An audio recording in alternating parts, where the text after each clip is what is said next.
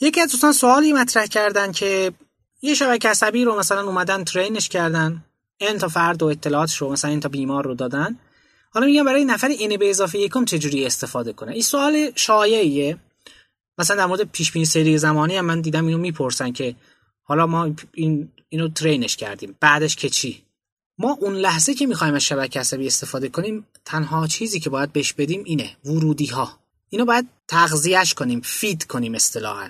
شما نفر n به اضافه یکم می‌خواید پیش بینی کنید. خب کاری نداره. همون دیتا های نفر n به اضافه یکم رو متغیرهای مستقل رو ورودی ها رو بدید. خروجی هرچی از مقدار پیش بینی شده توسط شبکه عصبیه. خب اما چه جوری این کار رو انجام بدیم؟ مثلا در MATLAB معمولا اون شبکه عصبی رو ما داخل یه متغیری ذخیره می‌کنیم. مثلا net اغلب. حالا تو کدهایی که من شخصا پیاده سازی کردم توی فردرس معمولا بهشون پرداخت شده نته خب شما این نت رو بدید یک تابع می‌تونید نگاه کنید. قبلا تابع اول بود و اینها. الان دیگه چند سال هست که اینو حذفش کردن یه ساده ترش کردن.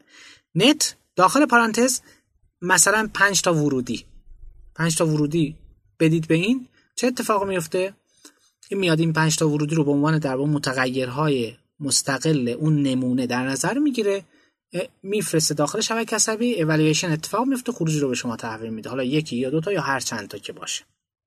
و البته این رو هم تو ذهنمون داشته باشیم که اینو بهش توجه کنید که همیشه متغیرهای ما و در واقع ورودی های ما اینطوری که هر ستون یه ماتریس به عنوان ورودی بدید هر ستون یک رکورده. نمونه ها برخلاف اون چیزی که اغلب ما استفاده می‌کنیم حالا تو اکسل توی دیتابیس هر نمونه توی یک ستون هست. این شکلی باید orientation دیتا ها رعایت بشه. که ما اینو به اندازه ی کافی در موردش در حالا ابتدای همون بحث آموزش شبکه عصبی بهش پرداختیم. در مورد سری زمانی اگه بخوایم بگیم همینطوریه.